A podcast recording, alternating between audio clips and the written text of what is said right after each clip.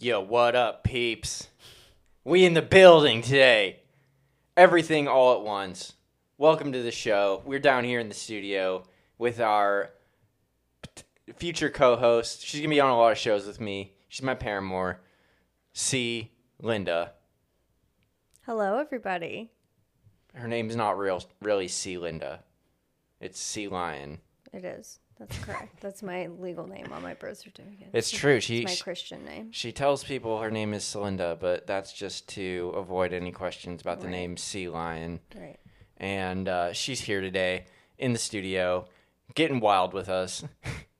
We're cracking open cold ones with the boys, and uh, it's going great. We're going to have a good time. And Celinda. Yes. Are, can you tell the people... our loyal following, interplanetary, international, across the world, everybody that's listening through the powers of the internet today, what it is that you hope to bring to the show and what your interests are, and uh, a little bit about why you're here. Well, um, I hope to be somebody who will make some regular appearances on the show in regards to... current events. Um, that's kind of my personal passion. I'm very much into uh, political things, current events, but I also um, really enjoy history a lot. I like to explore current events in the context of history. So um, I think that understanding like how we got to where we are and how uh, and things that are going on today uh, can really help people understand, you know, why things are happening the way that they are, um, because that's not something that's really ever explained to us now. Um, but I, I feel very passionate about a lot of things that I think don't get a lot of attention, and I just hope to, you know, get the opportunity to shed some light on topics such as these. Such as these, indeed. And... we've talked a little bit about your your passion for politics and wanting to be, you know, a writer, political commentator, things like that. And uh, we're trying to just make all the dreams come true here on Everything at Once. That's why we are Everything at Once. And what what got you interested in these in, in politics and current events and the news and the happenings of the world? Uh, well, it truly started in my teenage years. Um, honestly, Jon Stewart from The Daily Show really inspired that passion in me. Um, you know, just as a teenager watching Comedy Central at night, you know, mostly watching like South Park and Reno nine one one and stuff, but The Daily Show would always come on at the end of the night, and uh, it just kind of turned into something that like, oh, I have to watch this every night, because he was somebody that was providing... Uh, you know, he was funny and the current events and things that might seem pretty horrible, but providing a counter narrative to the things that were happening in the world, and kind of like standing up against things that are wrong, but you're not going to see anybody in the mainstream media, um, you know, In, insulting the people that deserve to be insulted. And he wasn't somebody that shied away from either side of the political spectrum. If he thought something was wrong on the left or the right, he would be brave enough to make fun of those people and punch up and just uh, fight for the people at the bottom, which he's continued to do even after retiring from The Daily Show, you know. Um, but that really kind of just started my journey into finding people that... we're providing a counter narrative, who were not just out there spouting what M S N B C and C N N and Fox News were just like repeating over and over again. There are a lot of really good people out there actually getting to the bottom of these issues that we have. And I just kind of fell in love with it. Um, and it can be very distressing at times, but I just feel like somebody needs to be out there listening and learning about this stuff, or nothing is ever going to change, you know? And I'm just, I'm that person. The universe has bestowed this gift upon me. That's right. And we're bringing that gift to life here today. And uh, Jon Stewart definitely was a big influence of mine early on. And uh, who are some of your the people that you look up to or think have like good opinions on things or are able to share like an unbiased story today? Um, well, as you know, I mean, I really enjoy the work of Abby Martin quite a bit.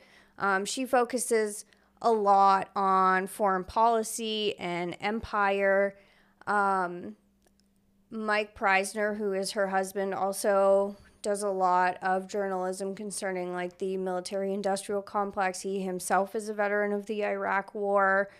Um, another journalist that I really enjoy, his name is Max Blumenthal. He has his own media outlet called The Gray Zone. Um, Aaron Mate, and then a professor who I really enjoy um, as far as economics go. His name is Richard Wolf. And all of these people have their own kind of viewer-funded platforms because they're not going to be people that are invited on mainstream media, but they are all people who have dedicated their lives um, and uncovering the truth and like trying to get that out there to people as much as they can because they're passionate about it and they think it's the right thing to do. Yeah, absolutely. And thank God for a lot of those people out there who are able to share that unbiased opinion instead of following that big uh, narrative that we all see and a lot of people fall into and uh, perpetuate on social media and in bigger outlets. And right now, you know, we we want to be able to communicate with other people as a show, as a as a group of production team members. Um, we want to be able to share and talk with you guys about what's really going on and uh, provide a little bit of a, a different narrative than what you see on T V or on Facebook and uh, hopefully foster like a stronger sense of community instead of this division that we see out um, in the world. And, uh, you know, that's really one of our goals here for sure, you know, foster that community. We, I've been hi- harping on this like the whole time since we've been started or been doing this intro series or whatever we you want to call it. And uh, it's a, it's a big deal to... Uh, to us as a as a production team to go on and to share those kinds of things. I also want to point out that like none of us here are really professionals, right? No. No, we're not professionals. This is just something I've spent a lot of my personal time on. And something that I don't know a lot about, which I hope to uh, have motivation to explore more being here is, uh, you know, my focus has always been on like national politics and foreign policy and things on like a large scale. Um, I think it would be very useful to dive deeper into like local and state politics because those are things that people like me and you and probably most people that are going to listen to this podcast can actually like do something to affect. It can feel very hopeless with large-scale issues on a national level because you're like, well, what could I possibly do about that?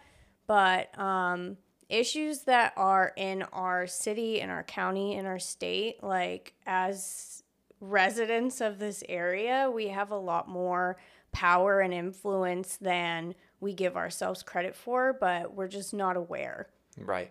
Have you seen anything recently about these pothole warriors? I don't know if that's really what what they're going by, but these the do you know what I'm talking about I when I say a, that? I heard a little bit about it, yeah. Like these random people that are just going out and fixing potholes and saying, you know, screw this state or anybody else right. who's trying to actually to like fix all these things. We're just going to be in our neighborhood and we're going to fix these potholes. We're all going to throw in some money and buy the asphalt or whatever and fix these potholes that are a blight on our on our on our in our area. Good for them. I support them. I feel like there has been some pushback from I don't know about in our area because I feel like it's been happening in other areas and other states right. where I've seen it happening.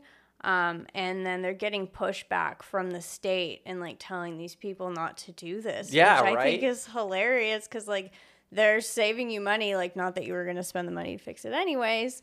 But uh, they're actually saving the state money by fixing it themselves, because the state is useless and not going to do anything. And it's a hazard. It's a right. hazard to people. It's a hazard to cars. Like, I, it's just super funny to me that the state is like, no, you're doing a bad thing. Right. It, it reminds me a lot of uh, the Parks and Recreation episode where Ron Swanson takes, like, calls to help people or something like that, and he just goes out and fixes this random lady's pothole that's in her driveway that she's been complaining about. And uh, these people are on the grassroots level, like we like we were just discussing, you know, doing something positive and good for the community. We're probably not going to be fixing any potholes here on Everything at Once. At least we don't have any plans to at this stage of our uh, of our of our production, uh, but maybe someday we'll go out and fix potholes or right. be able to do I mean, something if influential. Viewer support for it, right? May, help, get our team out there to to benefit us and our uh, to benefit our neighborhoods in some small way. And uh, it's really funny that the state's like, no, you can't do this. Like they're probably like saying all sorts of stuff about like permits. I can right. I can just imagine oh, yeah, like, definitely. oh, you're you're not licensed to fix these potholes. Like how dare you come out here and do this? And um, it's I feel like it's the same with a lot of issues, though. I've seen a lot of stuff over the past few years about people that are getting in legal trouble for, like, going out and feeding the homeless in their city. Right. And just, like, with their own time, their own money, and their own food, and they're just going out to homeless people and, like, giving them meals in the state. Like, and these people are getting, like, arrested and fined for doing this. Crazy. And it's just like, but you as, like, the state are not doing anything. Right. So why can't these people help? It's it's ridiculous. Yeah. How locked we are into, like, red tape and bureaucracy and all these things that uh, are just holding people back from being able to do something good on their own.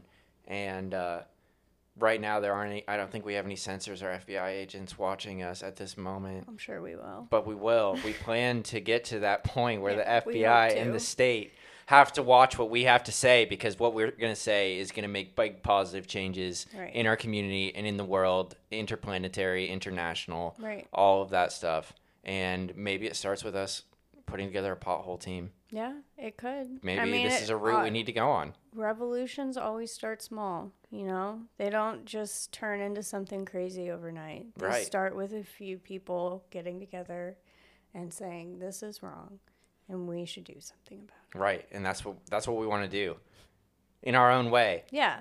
By right. sharing these thoughts and these these different things with the with the people. Right. And uh, maybe fix a pothole or two. Maybe. I mean, just personally, I think it's just really important for people to be armed with knowledge. Like, for, coming just from my own perspective, I feel like it is very, very important for people to just be aware of what's happening in their community. Um And I know for me, like, I feel like my la- my knowledge is, is very much lacking in there. And I think that I would be able to do a lot more good if I put the time and effort forward to find more out about what is actually going on in our community. And if I can bring that knowledge to other people, I'm sure that there are other people out there who would want to do something to help change the things that are wrong. They just, they don't know what they are. Right. It's all a work in process. Yeah. And, uh, do you think that we're going to be hurting the government in some way by fixing these problems? I hope so. I hope so, too. We're going to mess up their budgets and stuff. Like, there's all these big C E Os and corporate man, or, like, well, maybe not C E Os, but, like, bureaucrats that manage budgets and control the right. finances and stuff. And now they're not going to be able to apply for as much money because we're going to be out here fixing potholes. Right, yeah. Or sharing knowledge with the people. I don't know why I'm stuck on these potholes things. I'm sorry, but They'll I think that's a great story. Find a new way to waste the money. Right. It'll be fine. And uh, if they don't hit those quotas and don't spend that money, it'll just be on something else that we probably don't right. need. Exactly. They'll, like, repave thirty-eighth street for the fifth time in two or three years, and everybody will be real mad about it. Well, didn't they just, like, a couple years ago, PennDOT had, like, millions of dollars missing out of their budget? I remember hearing about that. It, it could have happened. I, I wouldn't be like surprised. It was like four million dollars was like supposed to be there, and it wasn't there. And it was just like, who knows what happened to it? I didn't follow up on the story, to be it's honest gone. with you. I just remember seeing that there was like a four million dollars deficit yeah. in PennDOT's budget. It's like you barely do anything. Where did that money go? And a lot of these, a lot of these like contracts for like roads and stuff like that go out to different private companies, right. and I and I, I'm I've got to believe that a lot of them are associated with the different politicians that oh, are yeah. in power. For sure. My buddy that I was talking to earlier today was he lives out near uh, Harrisburg and stuff like that, and he was talking about Tom Wolf and his family businesses that were able to stay open during COVID because he was able to sign the right papers to make mm-hmm. to deem them essential businesses, and right. when all of these other right. businesses were unable to like stay open. Right. And I think pointing out those t- that type of hypocrisy and that type of like corruption is just really important and totally underreported, especially on a state and like local level. Right, definitely. I mean, holding holding people in power to account is the only thing that is going to, like, hold corruption at bay at all. You right. know what I mean? Like, it's already, like, so deeply entrenched in our system. I don't know, you know, how much we how much we can do realistically, but, like, the first step in doing that is making people aware of it. Right. You know, like, if nobody's even aware that it's happening, like, definitely nobody's going to be held accountable right. for their actions. Because I didn't hear any of this stuff about Tom Wolf until... I didn't either. Today, I didn't when know. I'm just t- chatting with one of my buddies who lives over near there. Right. And I guess, like, in that area, it was, like, a really big deal for a while, and people were getting real pissed and I'm protesting sure. and being real angry about it, which makes sense. I would be, too. Like, if my family had, like, a... I guess the one was a was a furniture business. If my furniture business wasn't able to open, but Tom Wolf's like cousins or brothers or family's furniture business is able to open as an essential right. business, you better believe I'm gonna be real upset about that. Right, but you know, in this world, it's all about who you know and who you blow, right? Oh, dude, for sure. You know, you gotta have those connections. Right. Gotta have those connections. But on the other hand, I do appreciate Tom Wolf trying to give us another two. two thousand dollars right I mean, he's not all bad, um but he's still he's a politician. Yep. Of course he's going to use his power to try and help the people in his family, right you know and that's where holding them accountable becomes very important, right and making people aware of their actions becomes very important, because he clearly only did that because he knew that he could get away with it. right so Yeah. That, I feel that kind of thing falls on us as citizens to pay attention to. I feel like this new rebate check that they're kicking around the idea of in the state of Pennsylvania with the excess COVID funds is really just like a uh, Marie Antoinette, let them eat cake type situation. I feel like, yeah, I mean, I feel like that's how all of the stimulus Um, money to like regular people kind of is. And I also I did a little bit of reading up about that earlier, because he actually proposed this back in February for the first time of this to, year yeah okay. to give these two thousand dollars checks out, and the Pennsylvania state legislature is overwhelmingly Republican. So obviously there's the, some resistance. There, it didn't pass. They were like, absolutely not. There's no way that we're doing this. Mm-hmm. Um, we can't let them eat cake if we're Republicans and he's a Democrat, and he, right. the Democrats can't be seen to be giving the people cake. And so Tom Wolf apparently came out with a statement in like June, I think it was, because um, he had been uh, like touring around the state, just like talking to families and, you know, shaking hands and kissing babies like they do. And he said that, you know, all these people of the state had told him, like, how much it would mean to them to get this money, which obviously that's true, you know, like to, an extra two thousand dollars for most people would be a big difference. Maybe not long term, but like people we are could get some cool stuff with that two thousand dollars around here. People are struggling paycheck to paycheck. Most people are, especially people that have children and have families to take care of. They are legitimately struggling week to week, day to day, and two thousand dollars would mean a lot to them. Um, so that's why he's trying to push it again in the legislature. I don't think that there's a lot of hope for it to pass. Oh, I got the I got the hope here. I, I want that. that's, two, okay, two well, grand. That's why we're on this together. Yeah, that's you, why we're on this together. You need to be the we hopeful to, one. I'm going to be the realistic one. And now one. that people that know about this, that listen to this podcast, know about that two thousand dollars that Wolf right. wants to give us, he, he'll have to take recognition right. well, and heed our voice. It's If people, if more people knew about this and contacted their representatives, um, then that would be something that could wow. make a difference. You just you just sounded really old right there. That's like fine. You're gonna write a letter to our to our governor.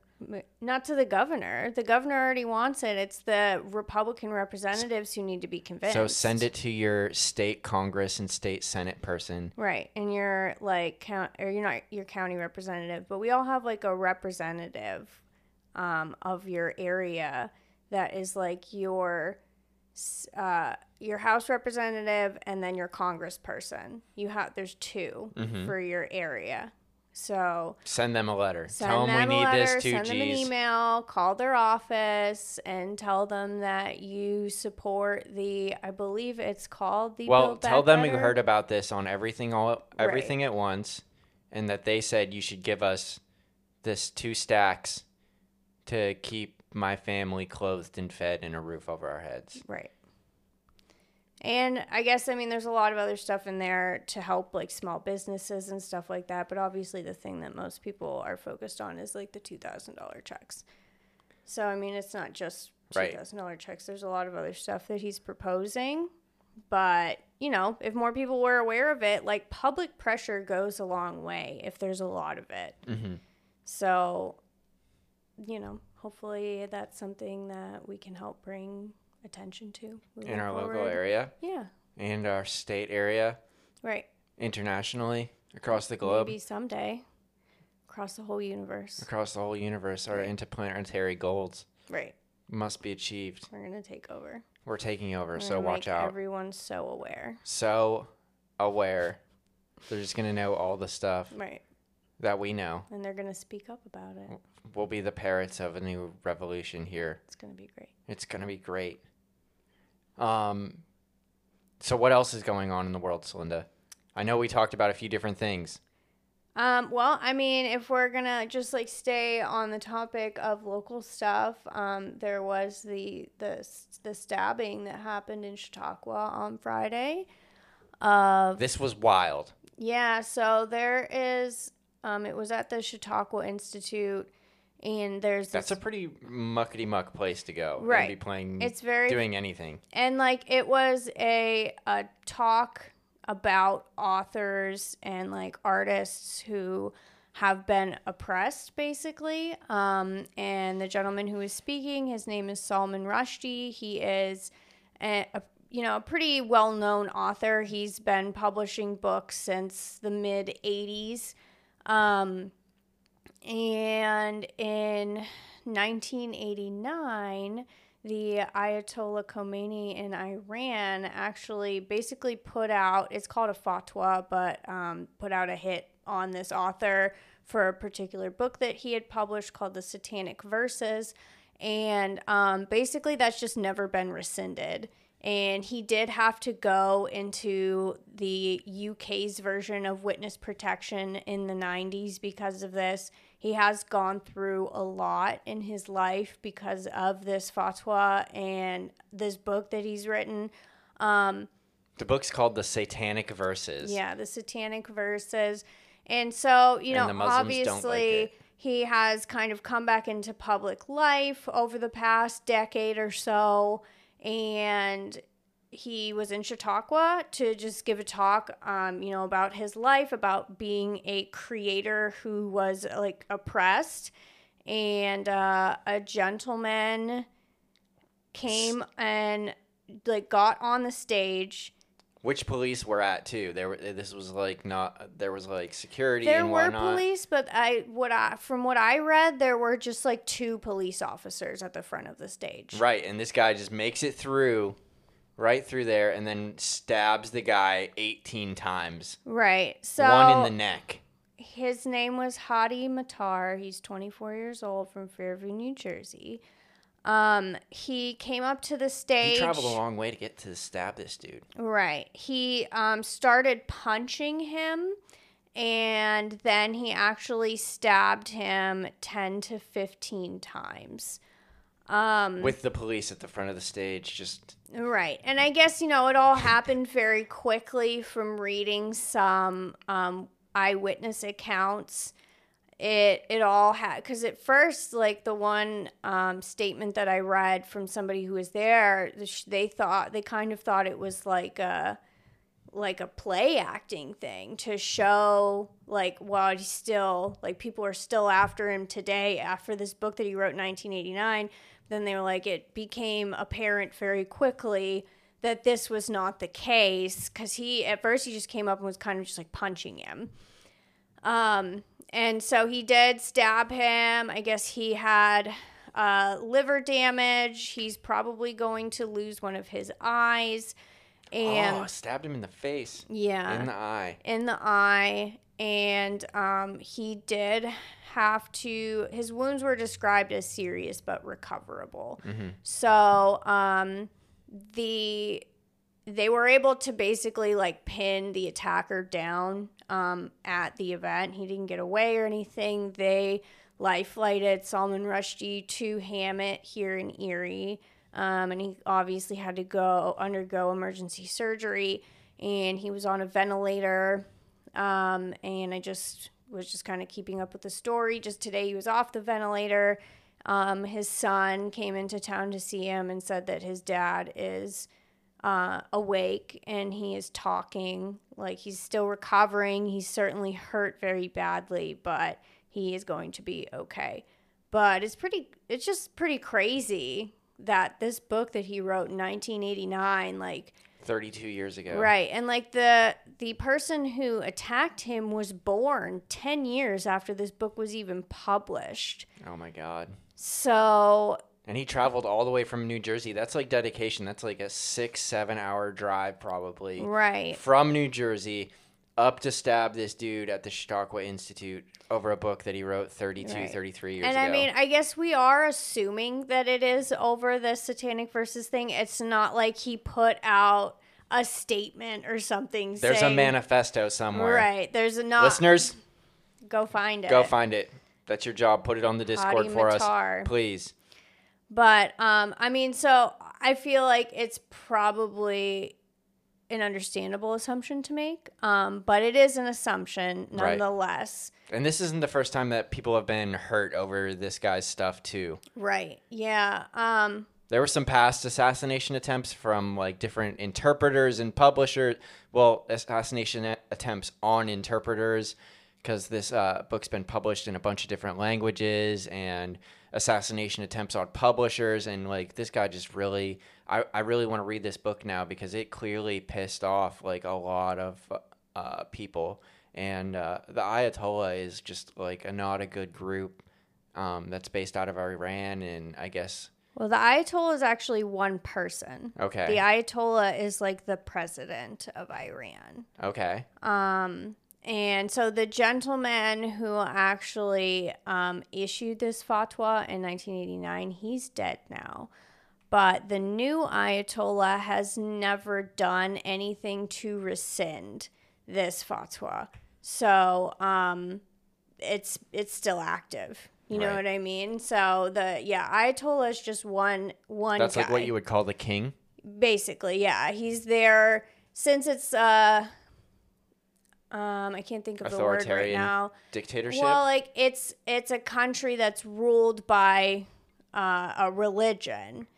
So right. he's like their head, like, he's the, like the Pope, Pope and the president combined all in one into Iran. And, you know, so he is like he's the supreme leader over religious and political issues in Iran. Mm-hmm. Good for him. Yeah. He's doing a good job. And, I mean, like you said, I was trying to find, like, the exact information that I was reading before, but um, there have been at least forty-five people killed over the years in riots. Related um, to this book. Related to this book. There was a uh, a translator, I believe it was a Japanese translator, who was killed um, because he was the person who translated this book into Japanese. There have been other multiple um, attacks on other translators, and um, the publisher one of the publishers in Norway. There was an attempt on his life over the years. So, I mean, people in the Islamic community clearly feel very strongly right about this book. J K. Rowling said something about it, too. She feels strongly. She doesn't even feel strong. All she said was, it's horrible what happened to Salman Rushdie. I hope he's okay. On Twitter. And she got a death threat. Um, that just happened today, I believe. That's wild. So, I mean, you Twitter can't... doesn't like J K. Rowling at all, though. No, but I think it has more to do with the fact that she was wishing Salman Rushdie well. Yeah? You know? Yeah. Well, I mean, the person... Um... I mean, I, I don't want to, like, I don't want to stereotype. It was just, like, the name of the person who did the death threat sounded like a Middle Eastern-type name. Yeah. So, I mean, I'm assuming that has something to do with the whole assassin, why the people want to kill him and stuff like that. Yeah, it makes sense. Makes sense. And, I mean, so I was... Do you think we'll get death threats because of this? Uh, no. Okay, good. Not yet. Not yet. I don't think there's enough people listening. I think yet. You underestimate the strength and power of our message, Celinda. Maybe. Maybe if we like hashtag Salman Rushdie on this. Yeah? You like, think that's a good des- idea? Are you ready to handle death threats over the show, though? Um, you know, it's it's fine. It's part of being an investigative journalist. Right. So, right. You know, par for the course, I guess. Yeah, exactly. I I have always enjoyed the quote that um, I would rather die on my feet than live on my knees. Yeah? So. Who said it? I don't remember. Oh, no. Moment. I put you on the spot. I'm sorry. I want to, I I'd, I really have to look it up. I want to say it was Fidel Castro, to be honest with you. Oh, man, that's awesome. I'm glad we're quoting Fidel Castro on this show, on the first political episode. It's a good quote. It's a good quote. Maybe some people appreciate what Fidel Castro is doing for Cuba. Maybe. I mean, there are people out there that would argue that he's done a lot, especially like with the sanctions and like the isolation that that country has gone under. I don't know enough about it other than like the pervasive U S narrative, which I am inherently not going to trust. Yeah. Um. To say, I know that like Cuba itself has a very excellent medical system. They put out very competent doctors. Like there are clearly some signs that like whatever they have going on, it's not like some horrible like prison camp island. You know what I mean? Mm-hmm. So, yeah. But I don't, I don't know enough about it myself to right. to really speak at length on it. But um, I do know that pretty much any country that the United States is like, wow, they are so awful, I am suspicious of. What about Iran? Um, well, I or North Korea. Iran in particular, um, the reason that it's so fucked up is because of the United States. We instituted a coup in the fifties um, and installed a U S government puppet to be in charge of their country and basically pushed it into financial ruin. And there were a group of, and then people were miserable. So it sounds like Colombia of the Middle East and or Venezuela. So, yeah, and so people got pissed and they instituted their own revolution, which installed the Ayatollah. But that would have never happened if the United States wouldn't have decided, because the Iran in the fifties was thinking about nationalizing their um, their oil supplies and some of their like public utilities and things like that. They were going to nationalize it so private companies couldn't own it and profit off of it.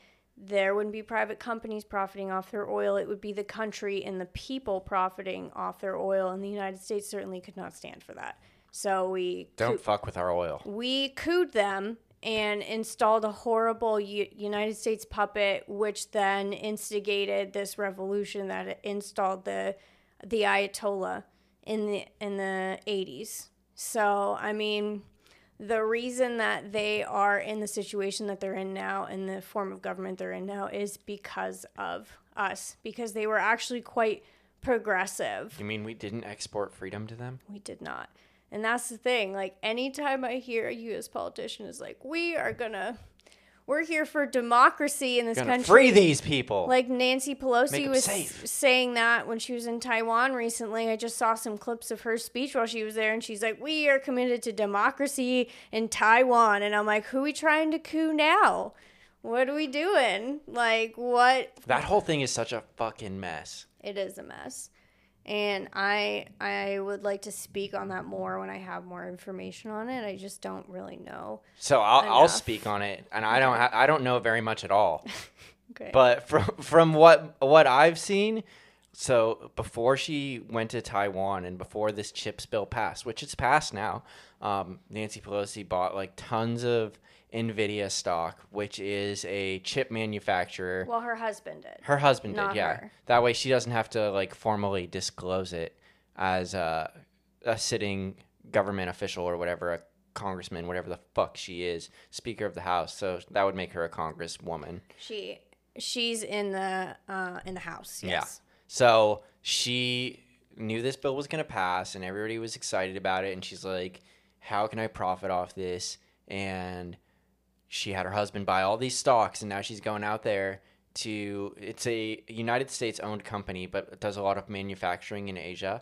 And she went out there, in my opinion, I base this off nothing other than my own thoughts and beliefs, goes out there to shake hands and kiss babies and kiss the ring of all these different chip manufacturers in Taiwan and in Southwestern Asia to make sure that they're on board with making all these chips that they need with these new bills and getting those stock prices real high so she can make a ton of money. And uh, it doesn't really appear to me, like I haven't seen any sort of good reason why she's out there um, other than like this reason that I'm kind of manufacturing for her to go out there to do. I mean, and we do have to point out that they he did sell this stock right before the bill passed. Is, yeah. Do you right. think it was because of the, the pushback? I think it probably was because of the pushback, but like I I think that my personal opinion from like the little knowledge that I have is a little bit different than yours. Um, I think that the United States is trying to instigate China um, even more because if they are able to, because this CHIPS bill is only for United States chip manufacturing. Chip manufacturers. So Taiwan is a big manufacturer of chips. If we are able to shut down their exports because China is trying to invade and or mm. attack them, yes, um, these United States chips manufacturers that do manufacture in Taiwan and overseas are going to be even more incentivized to come back to the United States and use this money in this CHIPS bill to manufacture in the United States because they can actually export from the United States because there's not a a war going on that's stopping in their Taiwan. exports, like what's happening in Ukraine. You know what I mean? A lot of the, there's a lot of food and oil and stuff that's being held up in Ukraine right now because of Russia invading. And I think that that would be useful to United States companies if it happened to Taiwan. Yeah. And Nancy Pelosi just going there as a big institution. Out of the blue, kind of, just like, oh, I'm going to Taiwan And now. China did institute its first live fire drills right on the border of Taiwan. It's the first time they've done that in like twenty years or something. Right. So, I mean, I think that they're just trying to instigate some shit with China in order to benefit United States manufacturers more. That could be it. Could be it. I don't think, I feel like it's all show, though. I feel like ninety percent of the Chinese being pissed off and Taiwan being whatevered is just like show, like responding to each other. Like China has to act big and bad because they don't want U S intervention in Taiwan. So now they have to, you know, put on this uh, display of power or whatever you want to call it to kind of save face to their people because like they're a very authoritarian place where you have to um where everything is very controlled and very censored and the government has to um appear in a certain light to people. That's any government though, right? I mean they they do have to really take into consideration how they look to their people and how they look to other governments. I mean, I, I feel like that's any government. And just the way that China responds to certain provocations might be different than how a country like the United States might respond because of their, you know, their different structure. Mm-hmm. But, yeah, I mean, I would say that a, a lot of these actions are in some way for show, but I don't I think that the United States trying to provoke China is probably pretty real.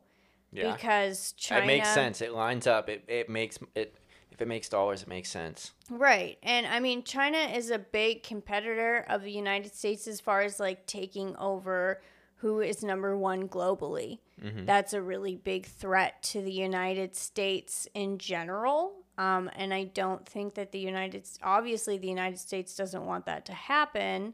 The government doesn't, and I'm sure the people don't either.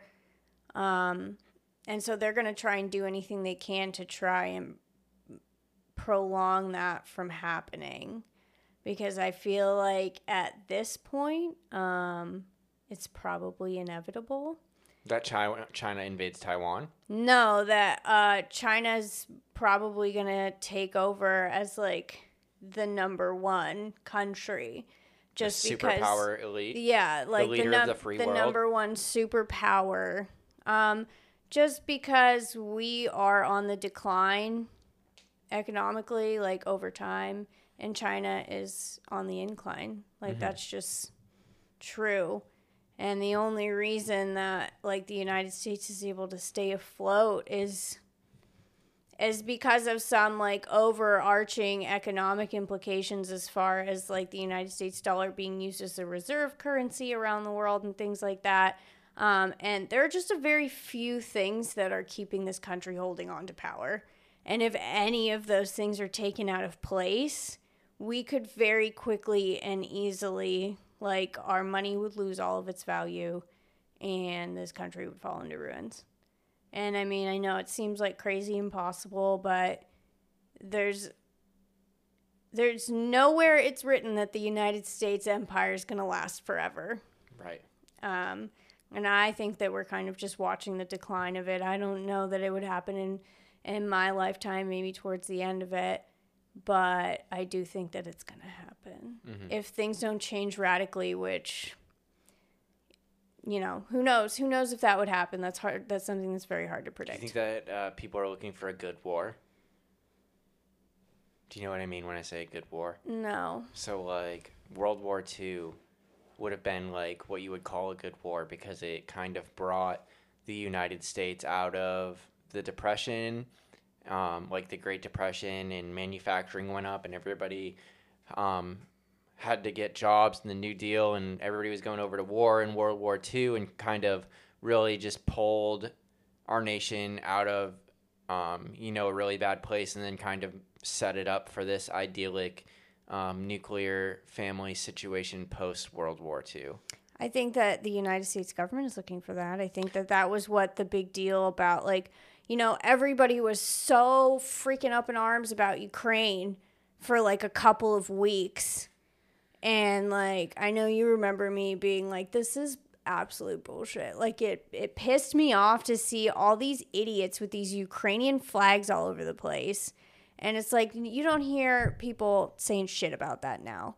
And it's still actively happening. Russia and Ukraine are still actively at war. Why isn't it constantly on the news? And people are terrified that Russia's going to bomb us and invade the United States. And it's just like the plans that, like, the United States had to try and provoke a World War Three failed there because they weren't able to get backed from the rest of the NATO countries to kind of, like, help Ukraine. So we are just kind of helping them on our own, but that doesn't obviously fit with the narrative of a good war. We need all of NATO to be on board with this. So that's why I think the the provocation with Taiwan makes sense, because that it's just their next move.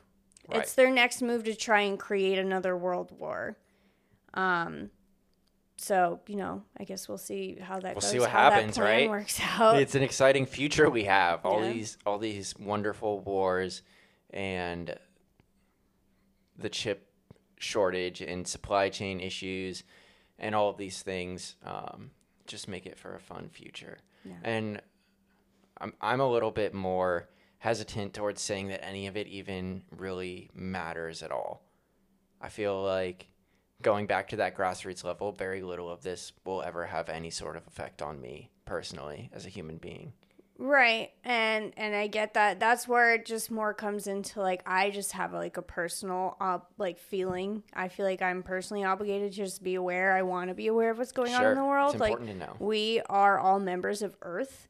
And, like, the United States is not the only country in the world. And I think that it would benefit all of us greatly to have a more global understanding of everything that's happening. Right. We are only one planet. You know what I mean? And people are For so now. concerned about, like, what's going on in the United States. Or some people in the United States aren't even concerned about what's going on in the United States. Right. So I think, and... Hey, you guys that aren't concerned. Right. We're here. Listen to the show and we'll teach you things so you can be concerned. Right. You should be concerned. There's a lot of bullshit going on. In There's the a lot right of bullshit now. out there. But, I mean, I just, I feel like there, there's a whole Earth out there. And, like, things that happen in this country can affect what's going on in other parts of the world. Things that are going on in other parts of the world can affect this country. Yeah. Um, to have a more complete understanding of, of what's happening, you need to make yourself aware of what's like going the, on around the world. I think the other parts of the world have a good idea of what's going on in oh, the, yeah. the United States. Yeah, that's the thing. People do know what's going on in the United States because other countries actually pay attention to, you know, what's going on in the rest of the world, unlike the United States. Right. And we see that. And uh, they must laugh at us a lot, especially with, like, these recent things, these war crimes that we're committing on local soil. I'm sure they are. I'm sure they're probably more getting more concerned, honestly, than anything right, else. Right, it's not going well. It is not going well. White supremacists are running wild. They're, there's forced birth. There's forced birth. They're using religion to take away our rights. So, you know, I feel like people are probably getting more concerned by the day rather than laughing. I'm sure they've been laughing for a while, but now it's probably like, okay, this is a little concerning. Yeah. You know, you, you kind of laugh at that crazy friend for a little bit, and then they start getting real, real crazy, and then you're like, oh, maybe... Maybe they need help. Maybe our boys need help out right, there. Right. Well, and I think it's probably more concerning to them as well, because we are the world's superpower. We're supposed to be the world's police. And, like, look at what's America. happening in our country. Like, we are all over the fucking world. We have more military bases around the world than the next ten countries combined. You know, a lot. Yeah. So, I mean... All of them need to be concerned that they might get some freedom exported their way. Right. So, that's why they should be more concerned. Because we are up in everybody's business. Yeah. Yeah. Yeah. People are taking away rights at, like, a very personal level. Right. Yeah. I mean, me personally, I feel very affected by... the Supreme Court ruling, um, obviously with Roe v. Wade, but I don't think that they're going to to stop there. Um, I think anybody who isn't concerned about that uh, is not seeing the bigger picture there. What? Because really, like, the the basis of Roe v. Wade was, like, a woman's right to privacy, um, and they are they're overruling that and saying a woman does not have a right to privacy to her own body. And that can be extended to anybody and anything, you know, gay marriage and interracial marriage, um, whether the police can come and search your house. And it just, it, it touches so many different groups. Right. And issues. So we have some friends that are about to be having a baby soon. And I remember a very distinct conversation with the father where we were talking about these kinds of things and how um, he was very happy that he was having a boy right now instead of a, a daughter. Right. I yeah, yeah. I would definitely, if I would be feeling the same way if I was them. You know what I mean? Which is, is terrible. Because I have another friend who is having a baby girl, and I'm like, I would be scared shitless if I were you. You know, I just can't even imagine, like, trying to to bring first of all, bring a baby in the world, but to bring a baby girl into this world when, like, we are being treated more and more like property and less like humans every single day. Right.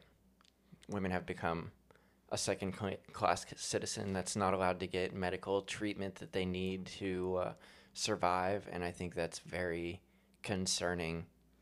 And it's not even that we've become that. It's like we've been pushed back down into that. We we as a gender have fought for a long time to be treated equally.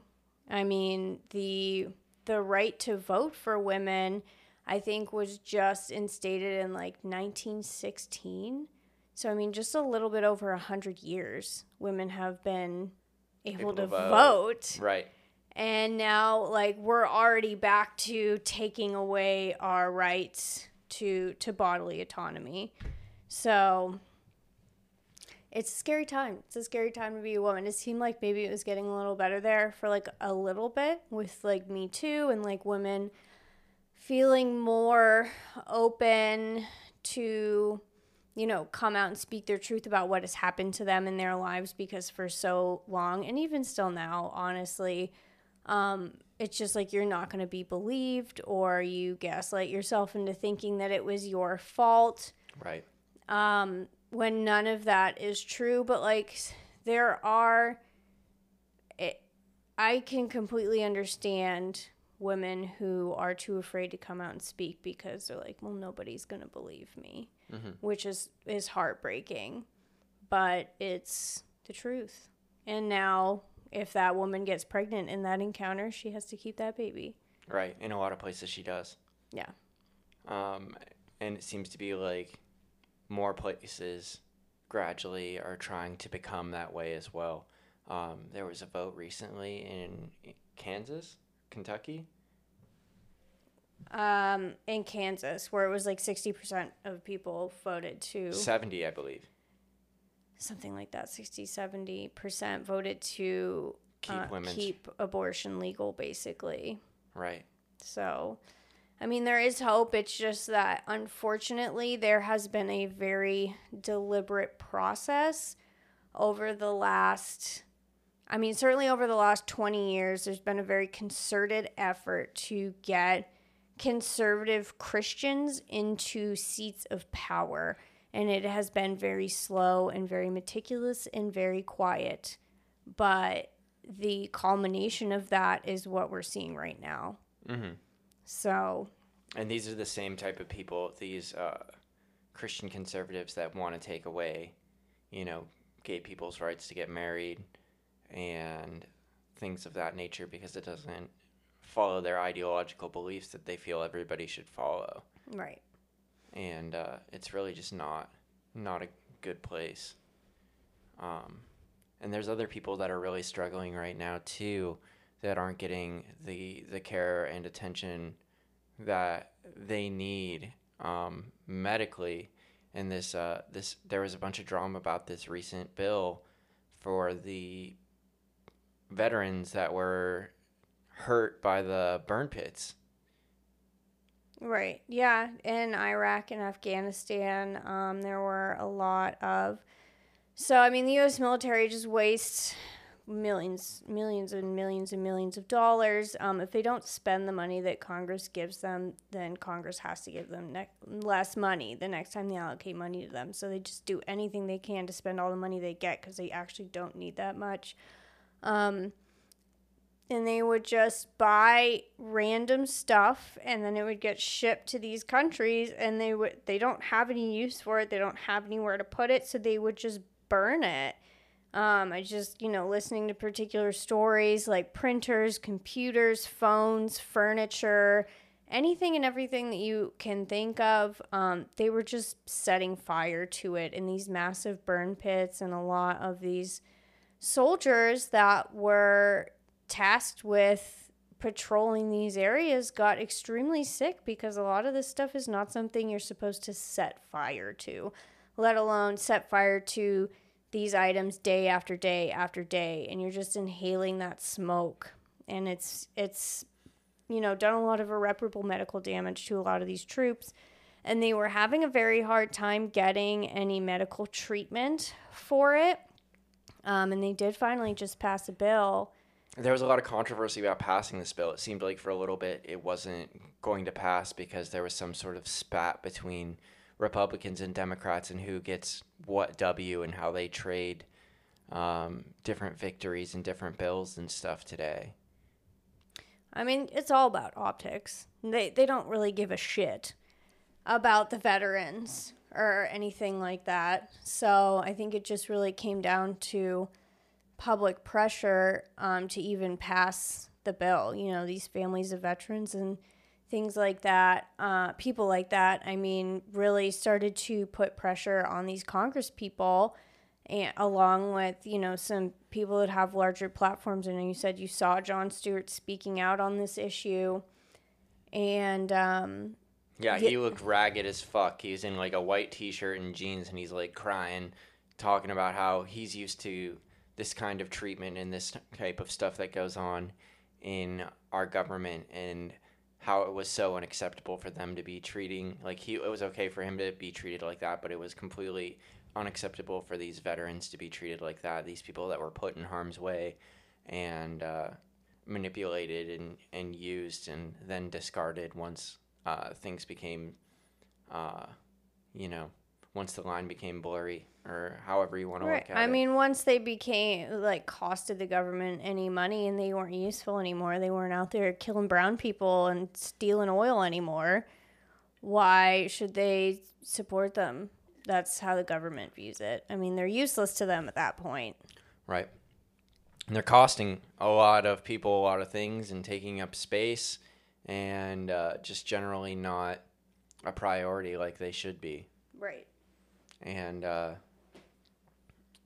it's uh, it's very sad and unfortunate to see people treated like that and to see that, you know, there's so many times where there's, like, criteria or stipulations to some to, to getting the the treatment that people need, and a lot of times those that criteria can be manipulated or withheld or whatever the situation may be that keeps people from getting the help that they need. Well, the V A system in particular is very, like, convoluted and full of bureaucracy. Um, a lot of the issues that these veterans in particular were running into was that the burden of proof to show that they were, that the injuries that they have were caused by these burn pits were, they, the burden of proof fell on the soldiers themselves. They had to be able to prove that, like, with documents and stuff, that they were patrolling, you know, these burn pits at these times, and, and then have those documents approved by their superior officers. For a long time, these burn pits weren't even something that the U S military was admitting that w- was they happening. Existed, yeah. So, I mean, that was a big step to even get them to admit that, and then to get them to admit, like, okay, well, you know, soldier John Smith was in charge of standing outside that burn pit to make sure that nobody went in there or that nobody, you know, did whatever. Um, because then they are saying that they had our soldiers in harm's way there. So, I mean, getting them to admit that certain people were there doing that becomes very difficult as well. So, and they needed to have paperwork saying this. Right. To even get approved for financial assistance or for to see the doctors that they needed. So, I mean, this bill has taken that away. They they no longer have to prove that. Mm-hmm. So, I'm sure that in and of itself will be very helpful to a lot of these people, because a lot of the stuff that soldiers do overseas is not documented, you know what I mean? And if they get injured during that, the V A can come back and say, well, there's no proof that this happened mm-hmm. while you were over there, so sorry about your luck. That sucks to be you, I guess. Yeah, it's a it's a huge bummer, and it's a total abuse of power, you know, complete manipulation of a situation uh, to keep these people that need medical attention and were promised medical attention away from getting that attention that they need. Well, Celinda, it's been real cool. It's been lovely. It's been a fun podcast, reaching out to our interplanetary and international, statewide, across the universe audience here today to talk a little bit about what's going on I'm looking forward to doing lots more podcasts with you, more podcasts about the current events and what's going on in the world, as well as some other just like fun, goofy podcasts with you um, in the future. I hope everybody enjoys you and supports, and anybody that has any questions or comments should hit us up on the Discord, or hit up Celinda, or hit up myself on Facebook, or however yeah. you want to get in contact with us. Um, to, if you have any specific issues you want to heard, be heard talked about, or any particular politicians in the area you'd like to learn about, definitely send us, us a message somehow, and we'd love to look into it. We would. And we also want to do live stream stuff in the future where we can have more of a conversation and get you guys a little bit more involved in these types of topics, um, because we're just two people and we see things from our perspective, and we want to hear things from uh, your guys' perspective as well. Yeah. So uh, keep coming back. Um, everything at once. Over and out. Peace. Bye.